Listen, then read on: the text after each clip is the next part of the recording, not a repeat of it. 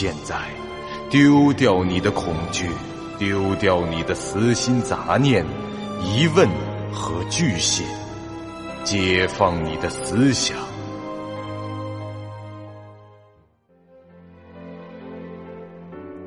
您现在收听到的是由喜马拉雅 FM 出品、巨五八瓦塔播讲的长篇恐怖网络游戏有声小说《惊悚乐园》，作者。三天两觉，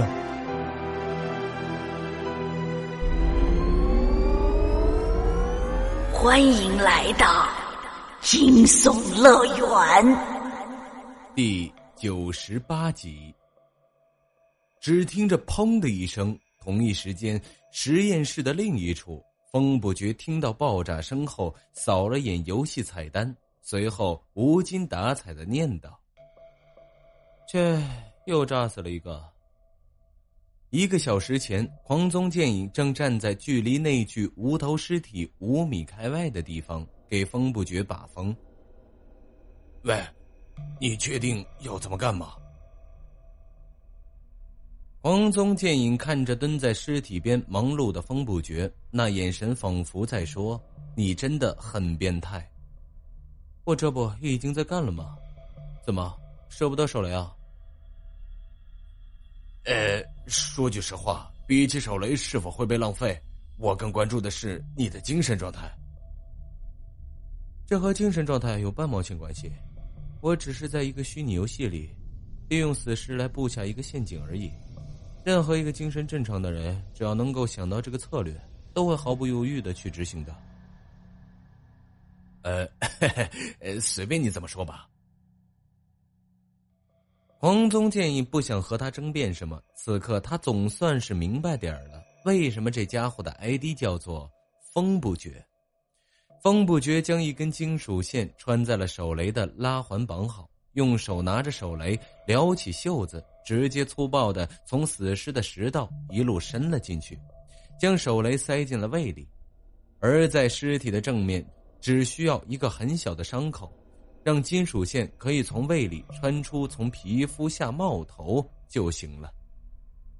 接下来就是刻上字，在金属线探出的位置用一个问号来修饰一下，等着对方上钩。喂，为什么你留了字却要遮住一半？黄宗剑影看着风不觉的布置问道。假如完全不遮，他们站在较远的地方就能看清我写的是什么；而假如全部遮住，他们就有可能发现不了这行字。半遮半掩的话，他们便会蹲下来，掀开衣服，看看究竟是什么。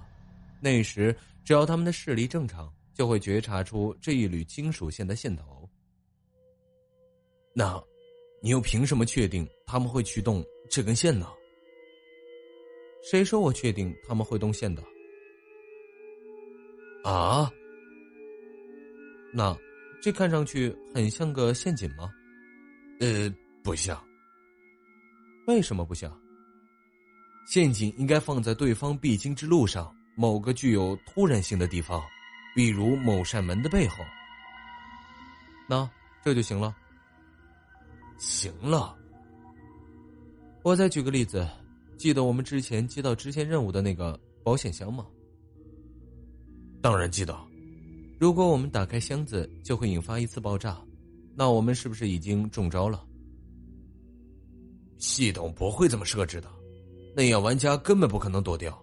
假如那箱子真的会爆炸，打开之前一定会有一些线索之类的。哦，那我是系统吗？呃，我像是一个会去善意提示对方的人吗？这，另外。你会不加思索的认为这个箱子里不是死亡的剧情，还有一个理由，因为那个房间是可选任务，我们可以不开门，直接从另一条路离开。即使后来杀完了怪物，我们也可以选择不开房间里的箱子。这具尸体躺在地上，我们可以不管，不去看他剩下的半行字，即使看了，也可以选择不碰那缕金属线。这就是。某种心理暗示。风不觉已经迈开了步子，示意对方跟上。他边走边说道：“要让一个人去做一件看似无恙，实则对其不利的事，首先就让他觉得这件事可做可不做，他并不是被人强迫去做的。然后这件事表面上看上去正常，所谓的正常就是不能太难，太难了做不成，也不能太容易，太容易了对方会起疑心。比如在你杀人的时候，被害者进行反抗，这是一种正常，但过度激烈的反抗会使你打退堂鼓。而完全冷静的待宰会让你起疑，又比如你去到某个设施里安放炸弹，过于森严的安保强度会使你放弃，而过于松懈的防卫又让你觉得不可思议。所以我把手雷藏在尸体里，触发的金属线在一个他们可碰、可不碰的地方。我的留言没有刻在表面，也没有刻在尸体的屁股上，以至于他们发现不了。最后给他们准备一个出人意料的惊喜就是了。那万一他们没有发现金属线，甚至根本没仔细看尸体就离开了呢？他们是职业玩家对吧？对啊。如果是你会不会什么都不管就一走了之？当然了，最坏的情况无非就是损失一枚手雷而已。反正你没损失对吧？对啊，他们交谈了一阵，大约又行了十多分钟。在绕过某个转角后，忽然一块篮球大小的金属从正前方呼啸而来，擦着风不绝的左脸飞了过去。风不觉的第一反应是弯下腰，并拿出手枪准备还击。他朝前看去，发现在走廊极远处的一段昏暗的区域站着一个人影，很显然是那个人发动了这次突袭。黄宗剑影也注意到了袭击者，他的动作极快，不由分说，急速向前冲去，长剑已然在手。不管发动攻击的是谁或者是什么，对狂宗剑影来说，只要靠近到灰影斩的发动距离，那他就有绝对的信心不落下风。那人影见到狂宗剑影的行为，似乎是愣了一下，僵在那里呆立了两秒，随后转身开始逃跑。此刻，风不绝也已经向前跑了起来。他注意到对方的反应，冲跑在前头的狂宗剑影喊道：“喂，留活口！”狂宗剑影没空回答，不过话他是听到了。风不绝全力跑起来也很快，在他们俩单挑的那个剧本里可以看出，风不绝全力奔跑时，大致等同于狂宗剑影出七八分力的速度。而开启灵石巨身术后，黄宗剑影即使全力以赴，也赶不上这风不绝。此时，两人差不多以相同的速度进行追赶，很快就逼近了那个逃跑者。那人也穿着橙色的防护服，跑步速度和两名玩家相比，完全不在一个档次上。而他手上还拿着一个反重力弹射器。看到这些，风不觉已基本确定这个试图偷袭他的人是个 NPC，所以他又喊了一句：“喂，抓活的！”不多时，狂宗剑影终于来到了灰影斩可以发动的距离，他一个瞬移就出现在了对方的正前方。那人见状是大惊失色，却已经刹不住脚步了。狂宗剑影一肘子横扫在他的锁骨处，这家伙当即就摔了个人仰马翻。虽然那人给摔懵了，躺在地上呻吟，但狂宗剑影还是毫不客气的扭转他的手臂，将其脸朝下摁在了地上，并缴走了他手上的弹射器。风不觉这时也拍马赶到，不过他可不像人家高手那样气定神闲。眼见着局面已经被控制住了，他便用双手撑着膝盖，先来了一通猛喘。说：“你是什么人？”那个人早就跑的是上气不接下气，又被一肘撂到了地上，哪儿还能说出话来？风不觉说道：“好了，放给他好了，没事的。”您现在收听到的是由喜马拉雅 FM 出品、巨五八瓦塔播讲的长篇恐怖网络游戏有声小说《惊悚乐园》，作者三天两觉。黄宗剑影松开手，退后了两步，依旧持剑警惕着看着地上的袭击者。那人翻过身来，脸朝上，胸口是大幅的起伏，半天没把这气儿给喘匀了。从透明的面罩中看，他是个白种人，看上去还很年轻，大约二十来岁，个头很小，一米六左右，且消瘦，留着方便面似的黑色头发。待恢复过来一些，那人坐了起来，用手撑着向后退去，一直退到了墙边。并一脸惊恐的看着眼前的二人，让我们谈谈。你叫什么名字？啊，外来者！你们这群魔鬼异教徒，休想用你们的魔语来摧毁我的大脑！休想！黄宗剑影看了风不绝，说道：“我去，这好像越来越复杂了。”这个难道不是科幻剧本吗？怎么又出来宗教魔幻设定了？风不觉略微迟疑了一下，然后露出冷笑说道：“哦，我想这就是未来科幻设定没错。”他说着，从行囊中抽出了钢刀。那人见状，开始拼命的狂吼起来：“闭嘴！”风不觉先是用正常的音量道了一句。对方仍是在大喊大叫，风不觉随即便抄起钢刀架在了那家伙的脖子上，暴喝一声：“闭嘴！”那人被吓住了，顿时精神，只是神情依旧惊恐。你叫什么名字？汉克。汉克，你认为我是什么？这无所谓。我不需要你的信任，也不需要向你解释任何事，但是你必须如实回答我们的问题，否则你会非常、非常痛苦的死去。不，别，不要杀我！我家里还有母亲，我的兄弟都死了，我不能。别废话，我问你答。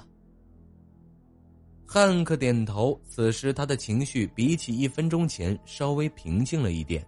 就像个哭声被下止的孩子。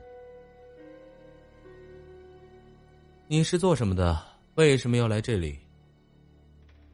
我，我是拾荒者，我的小队得到指令，来这里进行搜索。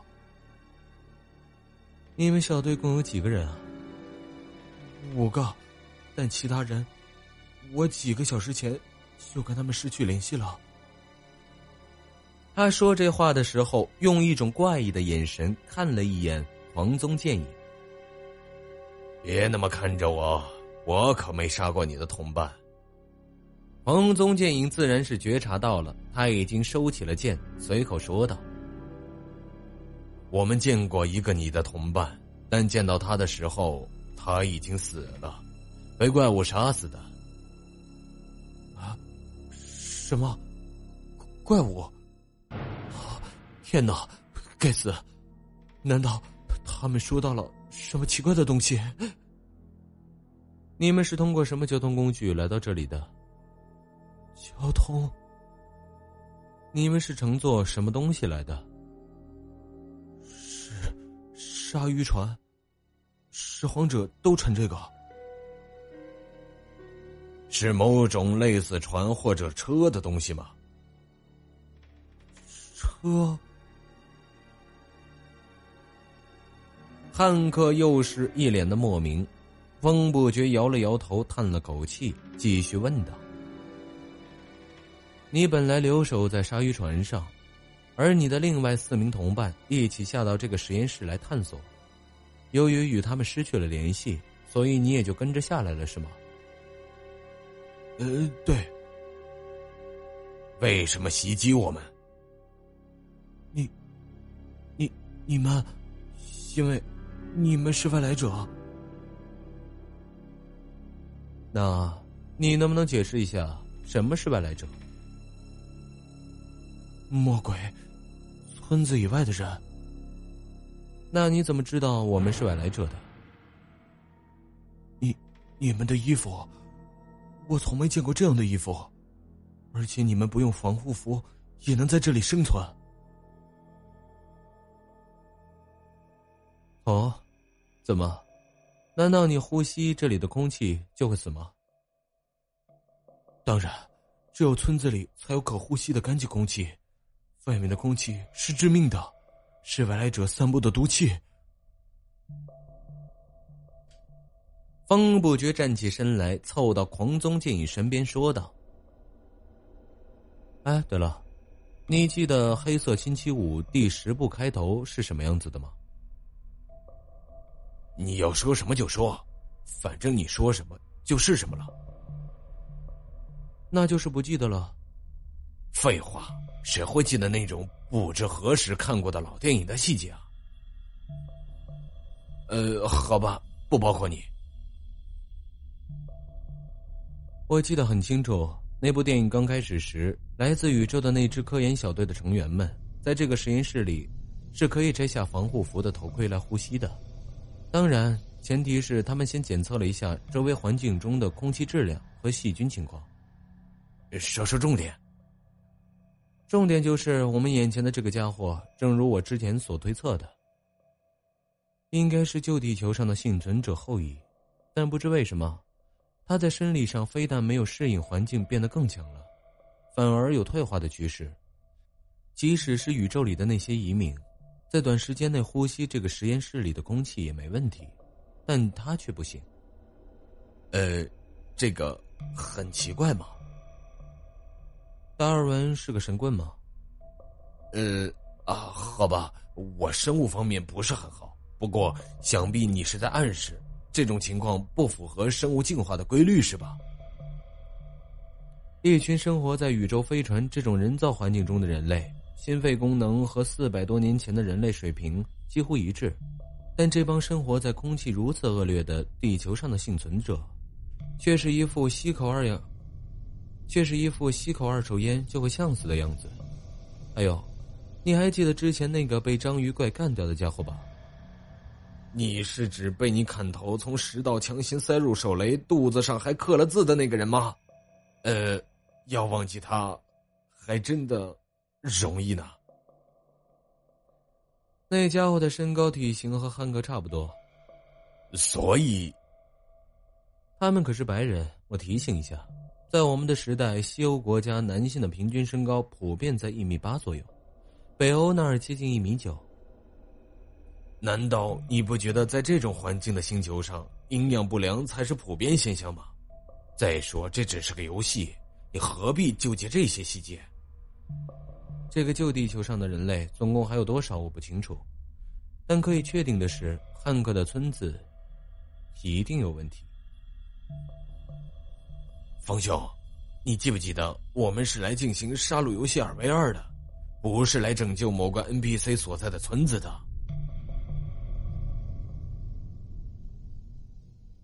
本集播讲完毕，感谢您收听由喜马拉雅 FM 出品的长篇恐怖悬疑惊。感谢您的收听，去运用商店下载 Patreon 运用城市，在首页搜索海量有声书，或点击下方链接听更多小说等内容。